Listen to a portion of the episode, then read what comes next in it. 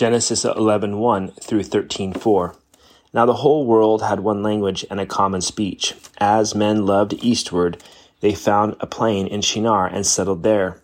They said to each other, Come, let's make bricks and bake them thoroughly. They used brick instead of stone and tar for mortar. Then they said, Come, let us build ourselves a city with a tower that reaches to the heavens, so that we may make a name for ourselves and not be scattered over the face of the whole earth.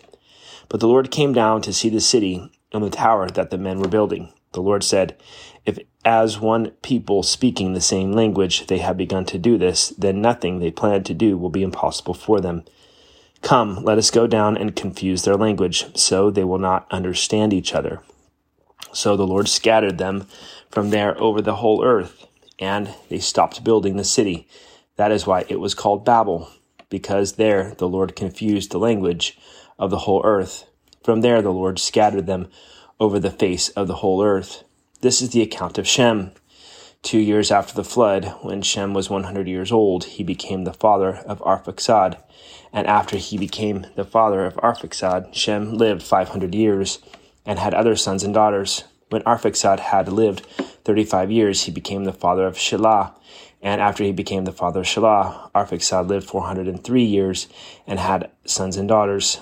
When Shelah had lived 30 years, he became the father of Eber. And after he became the father of Eber, Shelah lived 403 years and had other sons and daughters. When Eber had lived 34 years, he became the father of Peleg. And after he became the father of Peleg, Eber lived 430 years and had other sons and daughters. When Peleg had lived 30 years, he became the father of Reu. And after he became the father of Reu, Peleg lived 209 years and had other sons and daughters. When Reu had lived 32 years, he became the father of Serug. And after he became the father of Serug, Reu lived 207 years and had other sons and daughters. When Serug had lived 30 years, he became the father of Nahor. And after he became the father of Nahor, Serug lived 200 years and had other sons and daughters. When Nahor lived, had lived 29 years, he became the father of Terah. And after he became the father of Terah, Nahor lived 119 years and had other sons and daughters.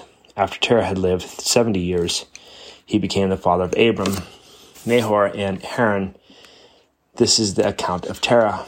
Terah became the father of Abram, Nahor, and Haran, and Haran became the father of Lot, while his father Terah was still alive.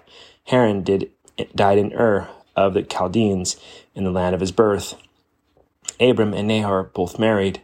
The name of Abram's wife was Sarai, and the name of Nahor's wife was Milcah. She was the daughter of Haran, the father of both Milcah and Iscah. Now Sarai was barren, and she had no children. Terah took his own, his son Abram, his grandson Lot, son of Haran, and his daughter-in-law Sarai, the wife of his son Abram, and together they set out from Ur of the Chaldeans and to go to Canaan. But when they came to Haran, they settled there. Terah lived 205 years, and he died in Haran. The Lord had said to Abram, Leave your country, your people, and your father's household, and go to the land I will show you. I will make you into a great nation, and I will bless you. I will make your name great, and you will be a blessing.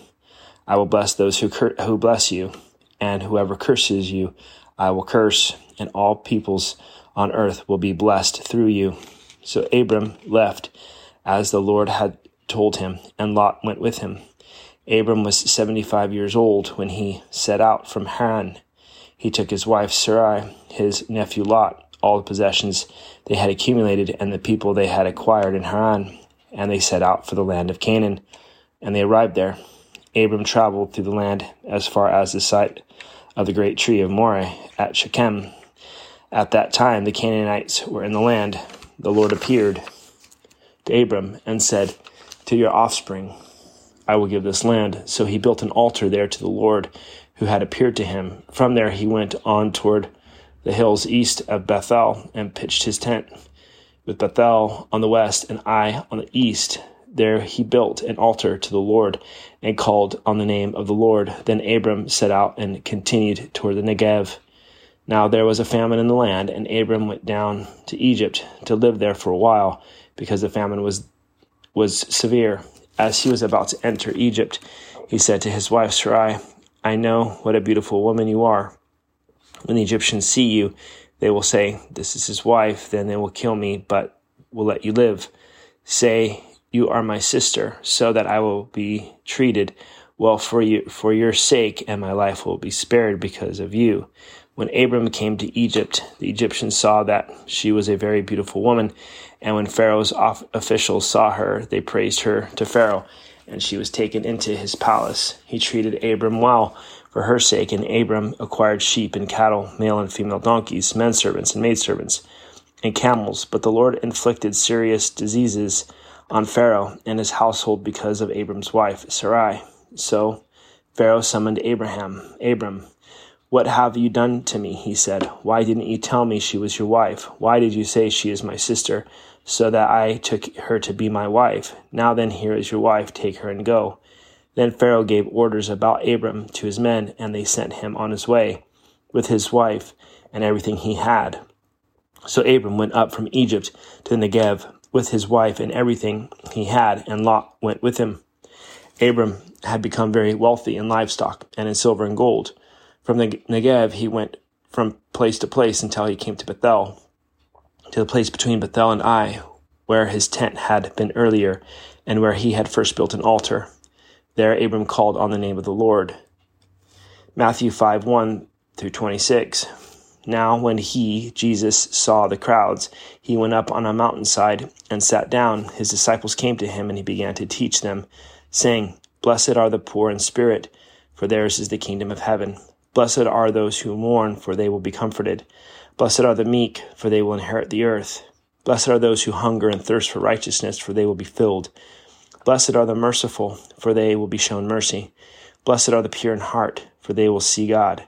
Blessed are the peacemakers, for they will be called the sons of God. Blessed are those who are persecuted because of righteousness, for theirs is the kingdom of heaven. Blessed are you when people insult you, persecute you, and falsely say all kinds of evil against you because of me. Rejoice and be glad, because great is your reward in heaven, for in the same way they persecuted the prophets who were before you.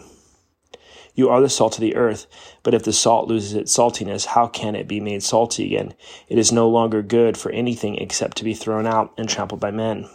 You are the light of the world. A city on a hill cannot be hidden, neither do people light a lamp and put it under a bowl. Instead, they put it on its stand, and it gives light to everyone in the house. In the same way, let your light shine before men, that they may see your good deeds and praise your Father in heaven.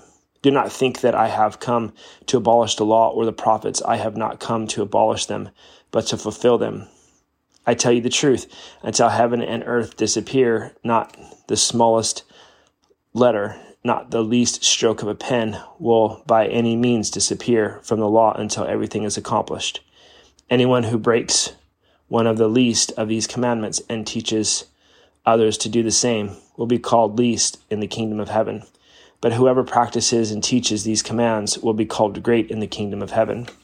For I tell you that unless your righteousness surpasses that of the Pharisees and the teachers of the law, you will certainly not enter the kingdom of heaven. You have heard that it was said to the people long ago, Do not murder, and anyone who murders will be subject to judgment. But I tell you that anyone who is angry with his brother will be subject to judgment. Again, anyone who says to his brother, Raca, is answerable to the Sanhedrin, but anyone who says, You fool, will be in danger of the fire of hell. Therefore, if you are offering your gift at the altar and there and there and there remember that your brother has something against you, leave your gift there in front of the altar. First go and be reconciled to your brother, then come and offer your gift. Settle matters quickly with your adversary who is taking you to court.